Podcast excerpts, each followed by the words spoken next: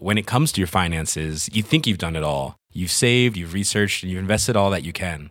Now it's time to take those investments to the next level by using the brand behind every great investor, Yahoo Finance. As America's number one finance destination, Yahoo Finance has everything you need, whether you're a seasoned trader or just dipping your toes into the market.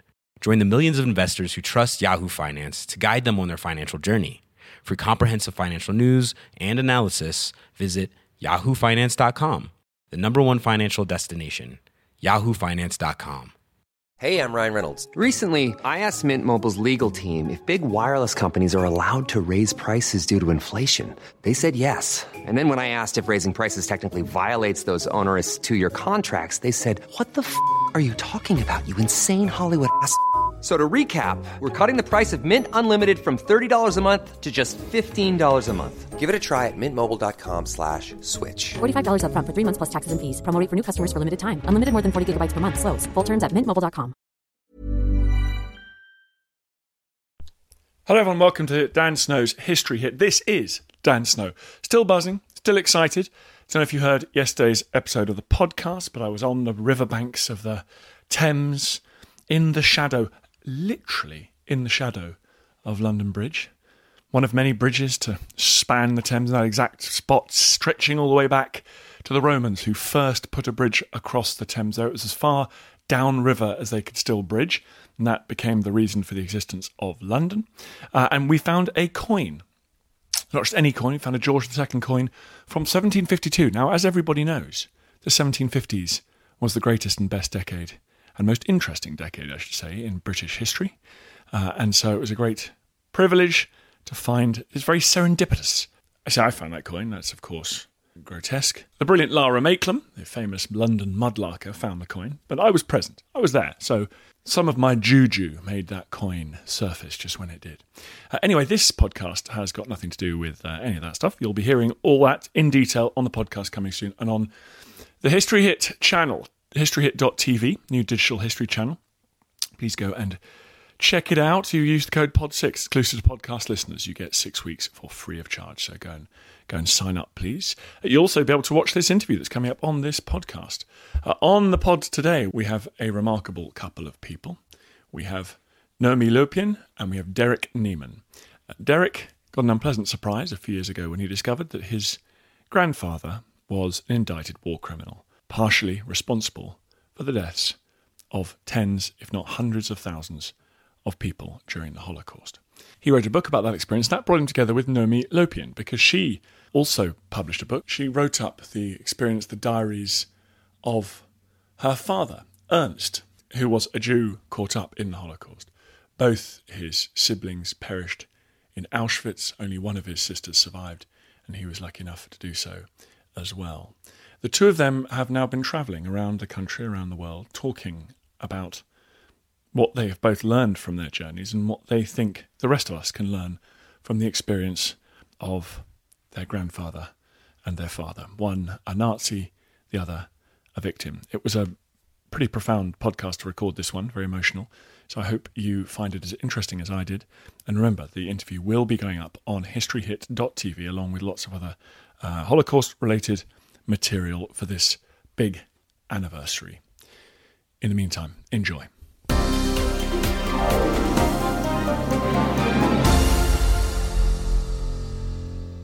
Thank you guys so much for, for coming on the show. Let's start, you know me. What is, talk to me about your re- relationship, your connection with the Holocaust. My connection with the Holocaust is very raw and very direct. Both my parents were children of the Holocaust. My mum, at the age of 10, was questioned at gunpoint by the Gestapo, a gun literally to her head, asking, Is she Jewish? Is she Jewish?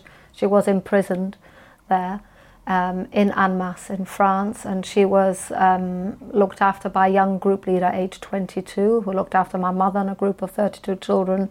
And she was saved by the Lord Mayor of Annemasse um, and was liberated into Geneva. My father was 17 in 1939 and was taken into seven concentration camps over four and a half years at the age of 19 in 1941 um, in Poland and then into Germany and was liberated near Munich on the 30th of April um, 1945 by the Americans. How did he survive that experience? Well, he's written it all in the in the long night, and he wrote it very soon after the war. So it's a very frank, fresh, immediate account.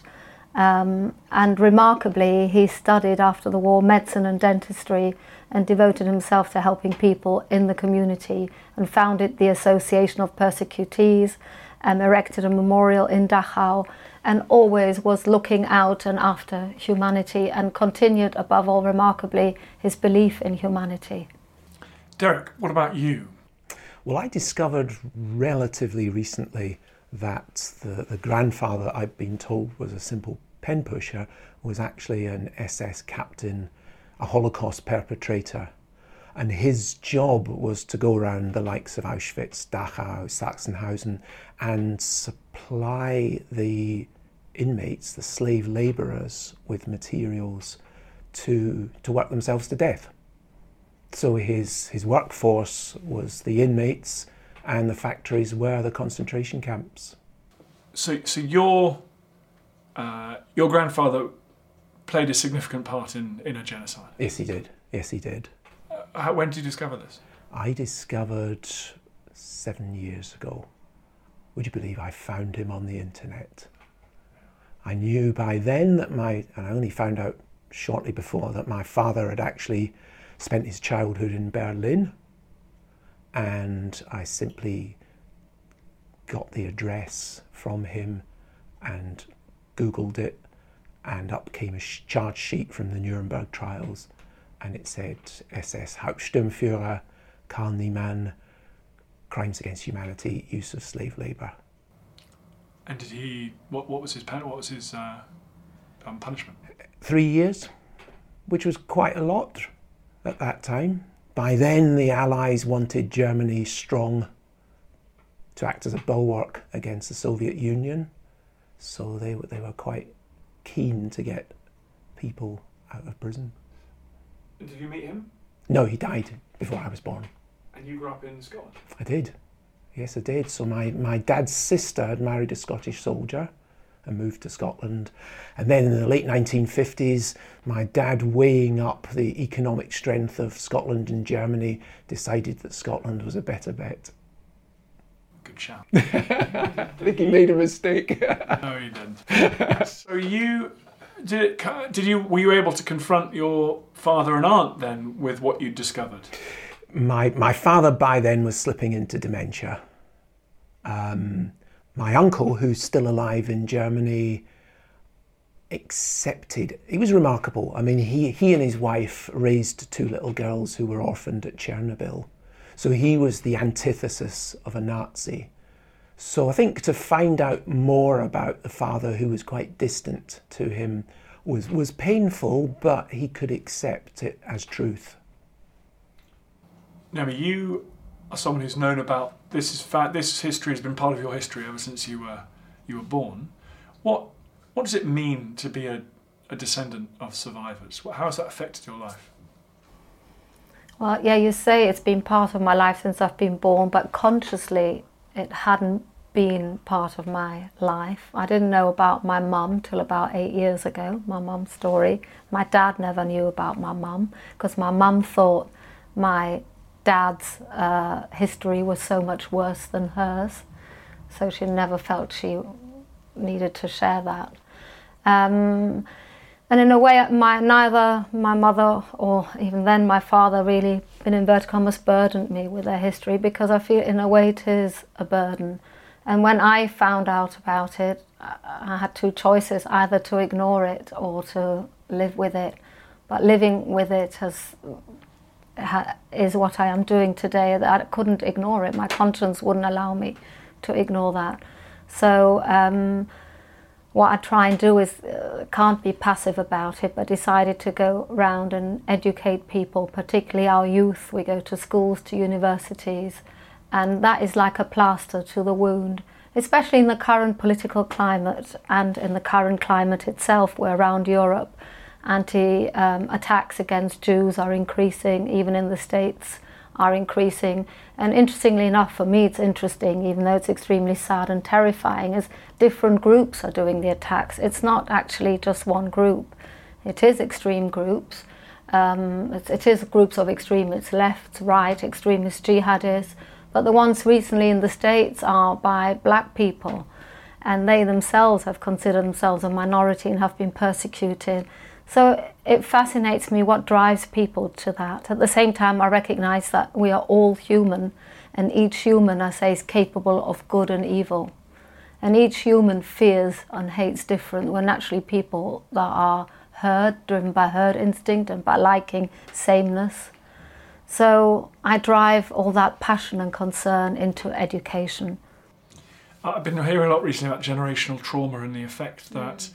Uh, even having a grandparent, that even if you've been born and raised, lucky enough to be born and raised in, into affluence and and uh, in, in, a, in a modern society, you can be your your health, your mental health can be affected by uh, being the, the descendant of a survivor. Is that something you, you've seen in your family? Um, I fight against that. It really upsets me, and I also don't want to.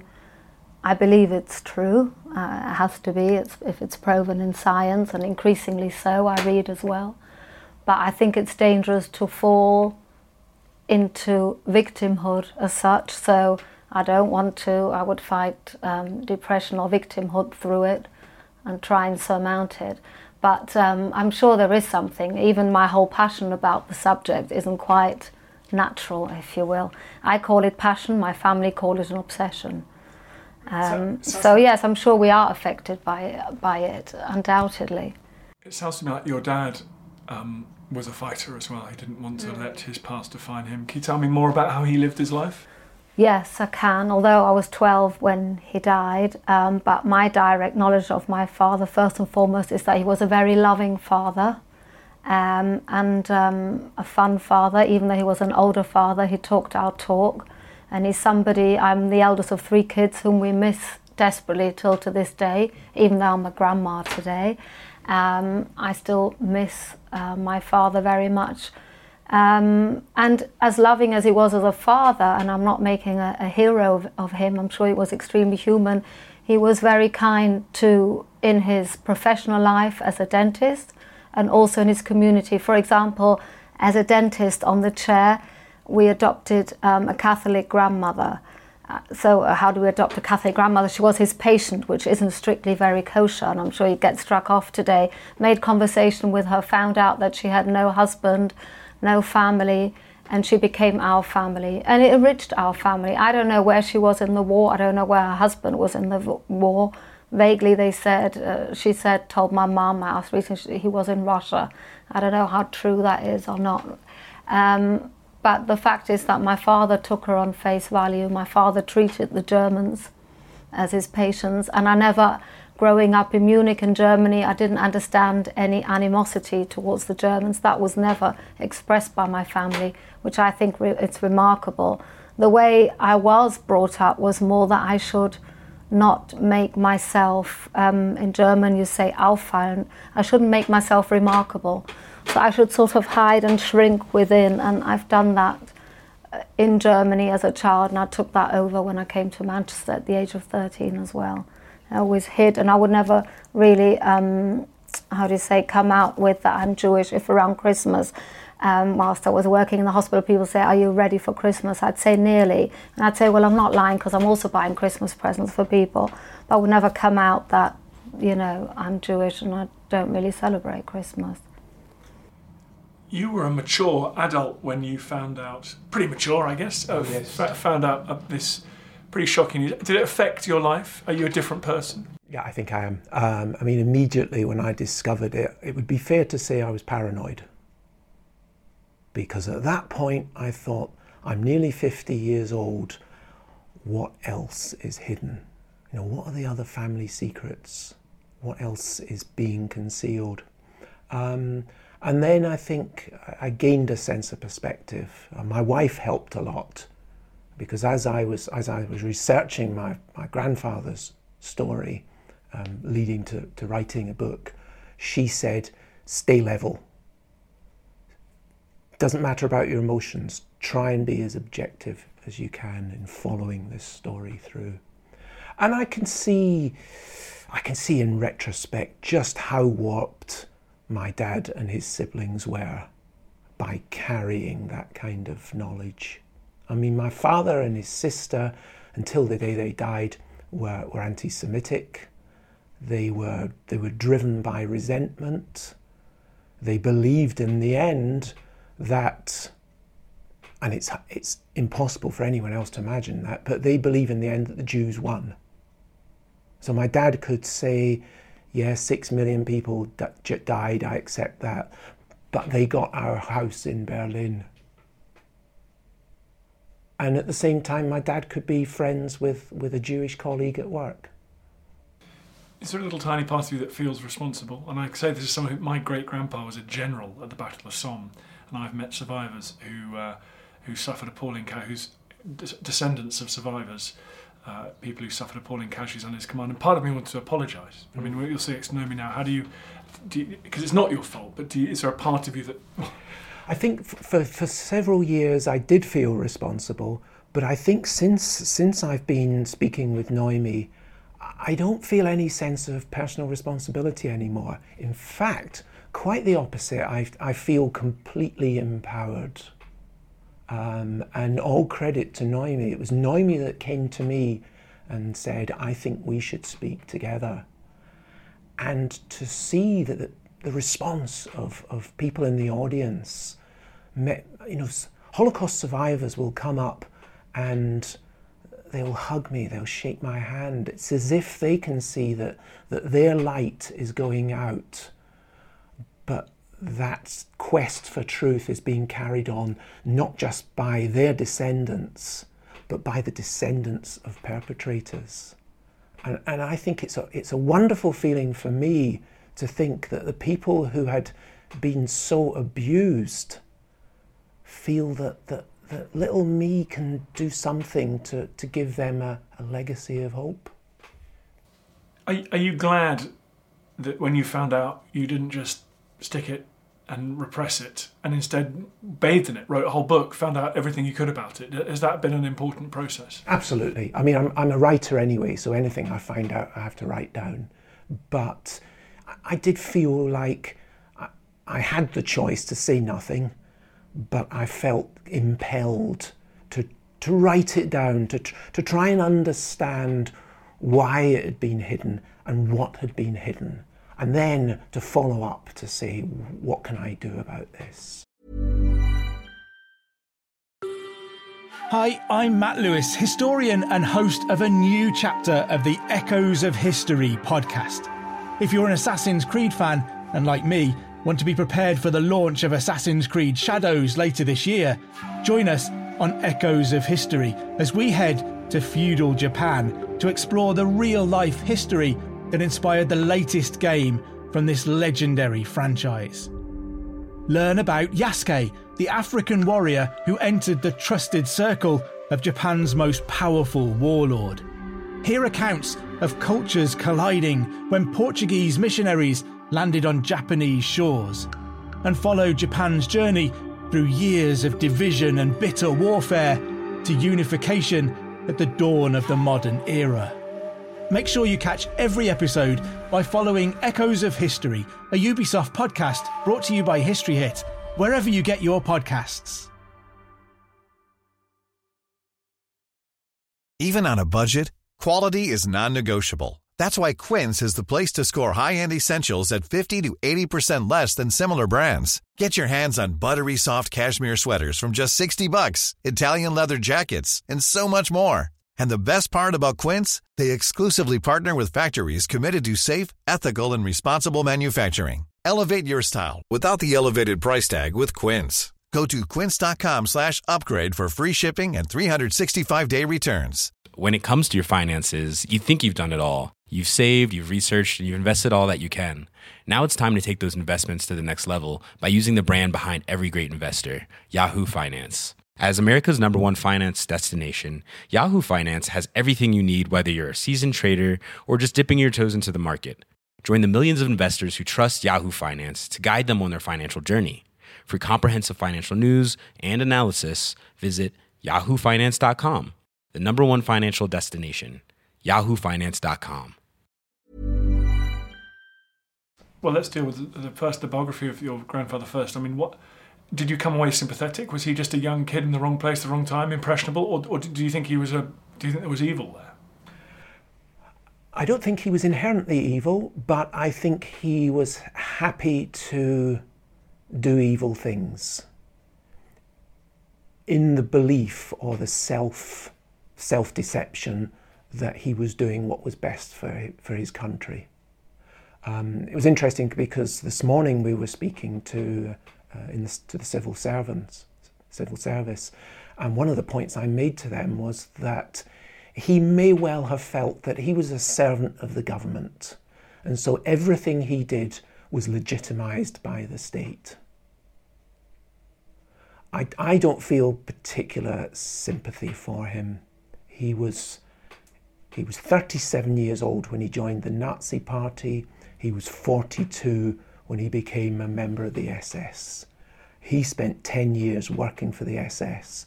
He went to all the concentration camps on a very regular basis and saw exactly what was going on. And indeed, when his trial came in 1947, the judge said repeatedly, You must have known what was going on, but you continued in your job. And do we do you hear his voice anywhere? Do, do, is it either via your father or I mean, do, did, does he describe what it was like doing that job, being in those camps? M- my dad didn't know exactly what his dad was doing, and, and I suspect didn't want to know. So it's difficult for you to connect with your grandfather in terms yes, of what it he is. was. Yes, it is. All I know from my father is that he said his his father was a disappointed man at the end of the war. But I don't think he was disappointed because he felt that he'd misbehaved. I think his disappointment f- came from the end of a dream. Perhaps he felt that, that Hitler had done the wrong things. But his was a very, very narrow focus that, that sidestepped his own personal responsibility. Noemi, what about your investigations into your, uh, well, your father? Um, can you tell me more about his war, his experiences? In the war itself, you mean? Um, well, he was uh, picked up in March 41 to go to the first uh, labour camp, Grünheide. There he was actually reunited with his father, um, which helped him a little bit, although they worried about the mother and siblings at home.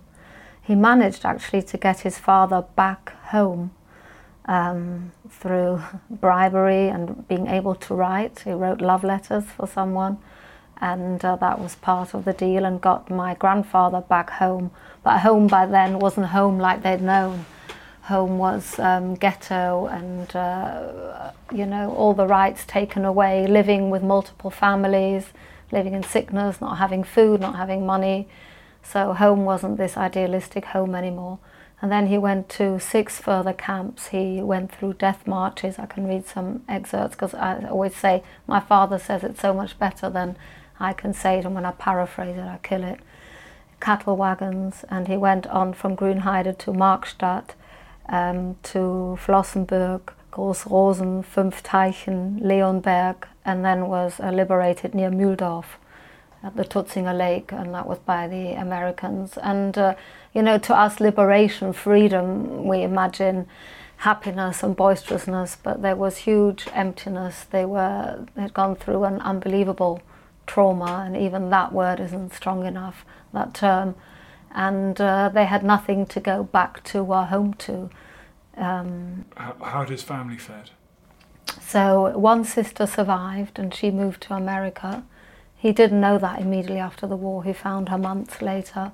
And the other two siblings, a sister whose name I carried was 13, and a brother, 8, they were murdered together with his parents in Auschwitz in August 1943, my father found out. Um, Well, read, can you read the extracts? Yes, I'd like to. I will start by uh, reading an extract from the one of the marches my father was on. How does a person feel when he sees his companion being shot the moment he stops walking and realizes he can barely walk himself? Of course, at first he carries on. He wants to live. He reaches for his companion's hand to support himself. But the companion is at the end of his strength, and he pushes the hand away, He won't support the laggard. The weak one is left behind. But that one must see for oneself the lifeless face, the flickering eyes of a person about to confront his fate. The bullet strikes his neighbour, and soon he will also be struck.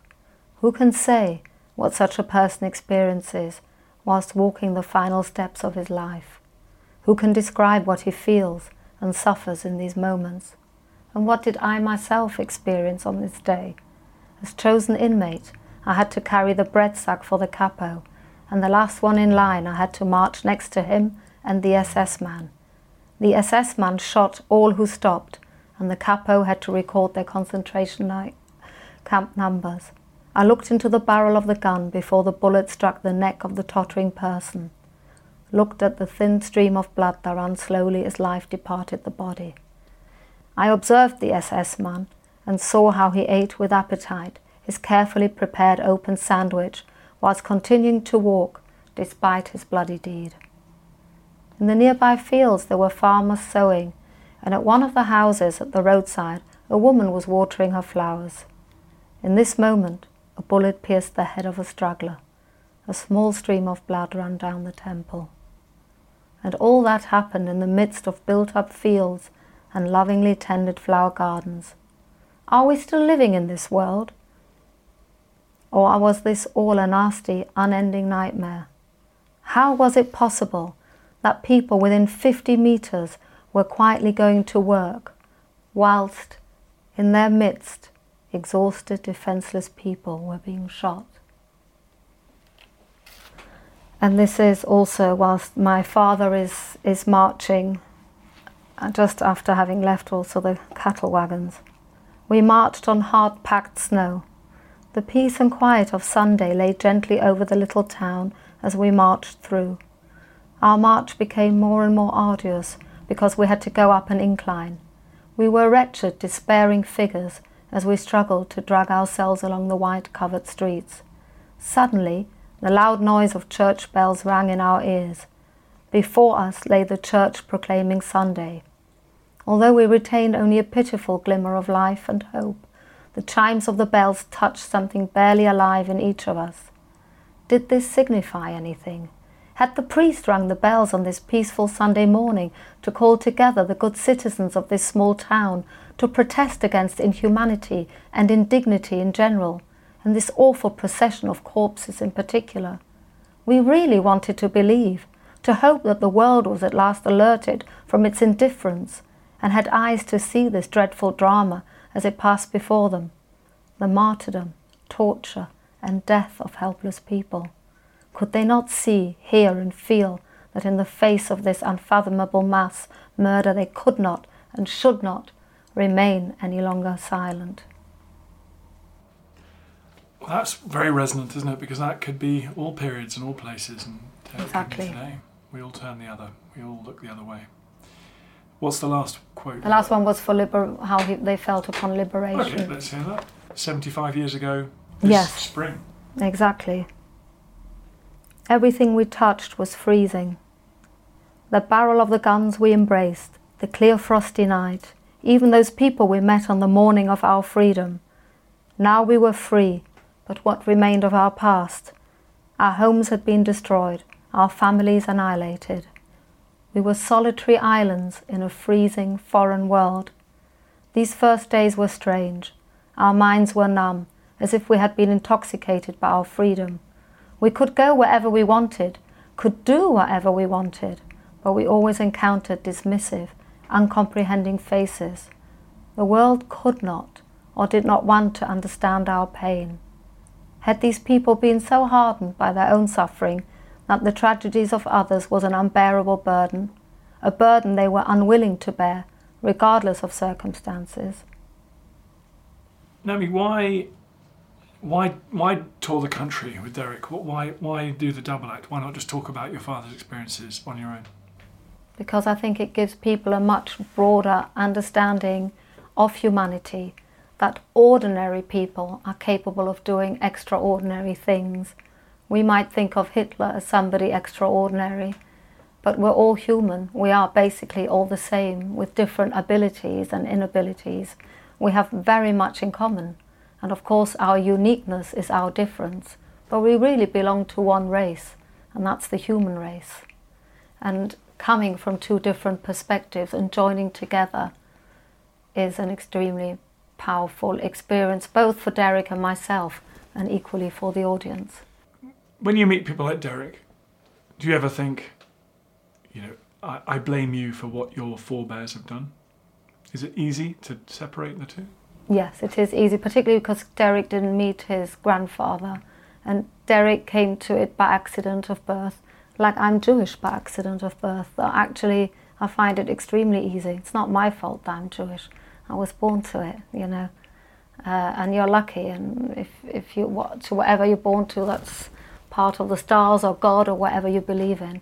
So totally not. On the contrary, I applaud Derek, and it makes my talk much more powerful.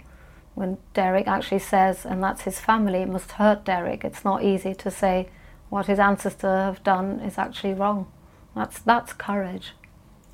You two uh, are both uh, are both willing and keen to talk about this history, this very personal history.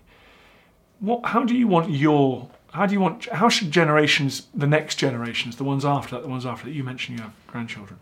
Do do you want them to be as engaged with this history, or do you want them somehow to be able just to move beyond it and not feel that there's this giant tragedy, uh, evil it, it lurking in their past?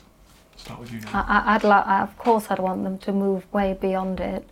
Um, I just want them to be what in Yiddish you call good pe- mensch, a good mensch, be a good person, be a decent person. And that's what I want for all of humanity. I certainly don't want them to be burdened with that, nor do I believe I can tell, let alone grandchildren, children, what to do. I wasn't told what to do.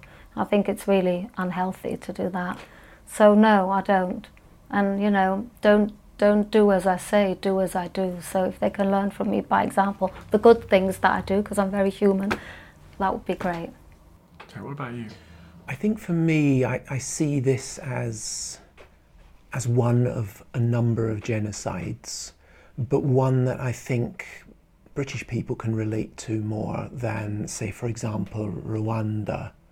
Um, or Srebrenica. You know, this, this is one where there was a, a so-called stable, strong country that was corrupted. And so I, I feel that there are, there are very useful and pertinent lessons for, for, for younger generations from this. And, and I think particularly um, my grandfather was, was probably not exceptional. He was, he was mediocre, he was unimaginative, and he led himself to believe that what he was doing was, was the right thing. So he's not an ogre. He is, if you like, every man. Um, and I, I want younger people to to appreciate that it's important to to challenge things, small things, while it's still safe to do so, and not to take against people just because they come from a different background or a different religion. But um, I mean, Noemi talks about the Nazis killing kindness, and that's really fundamental to, to what we do together. We want people to, to look at us and recognize that two people from different backgrounds have come together in the interests of, of kindness and understanding. Well, thank you both very much indeed. Uh, we got you got two books: A Nazi in the Family by you, Derek, and The Long Night, a true story by you, Noemi. Uh, it's 75 years since uh, the liberation of Auschwitz. Since uh, is this this must be a, a, really important year for you guys. You'll be talking to a lot of people, I guess. A lot of people, yeah, yeah, we are. Um, both here and then in June we have a big conference in Toronto called Liberation 75 and that's drawing people from North America, from from Israel, from who knows where. Naomi, do you worry that after the 75th anniversary, pe- there's a danger that people will move on and forget? I think there's all. I think beyond the 75th anniversary, as our survivors are getting older and fewer, and the first-hand witnesses actually dying, then I think people will forget. And I think people have already forgotten. The current climate shows that people have forgotten what it was like in the Second World War and before this behaviour, and things are revving up. I mean, it's a simplistic view. I'm sure it's always multidimensional uh, economy and all sorts, but um, yeah, we have to be vigilant. And like Derek says, I'll end with Derek's words, if I may. While we can make choices, make good, safe, and wise choices. Well, thank you. I'm glad you made the choice to come on the podcast. Thank you very much indeed. I feel the hand of history upon our shoulders.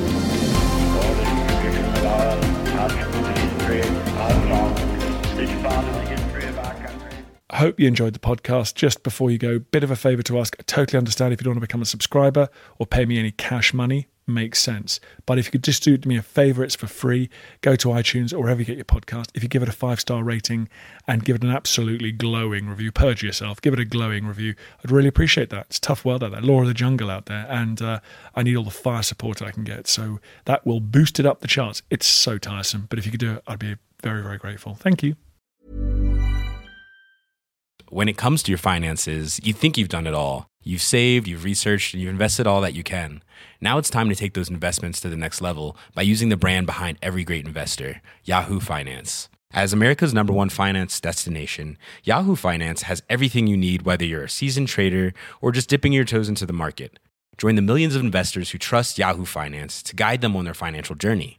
For comprehensive financial news and analysis, visit yahoofinance.com the number one financial destination, yahoofinance.com.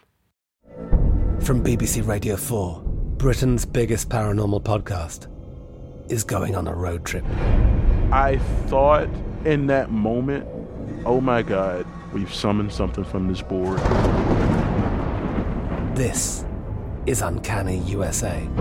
He says, Somebody's in the house, and I screamed.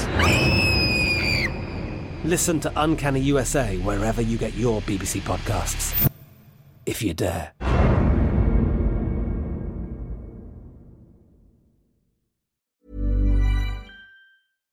Thank you for listening to this episode of Dan Snow's History Hit. Please follow this show wherever you get your podcasts. It really helps us, and you'll be doing us a big favour. Don't forget, you can also listen to all of these podcasts ad free and watch hundreds of TV documentaries when you subscribe at historyhit.com slash subscribe. As a special gift, you can also get your first three months for just £1 a month when you use code Dan Snow at checkout.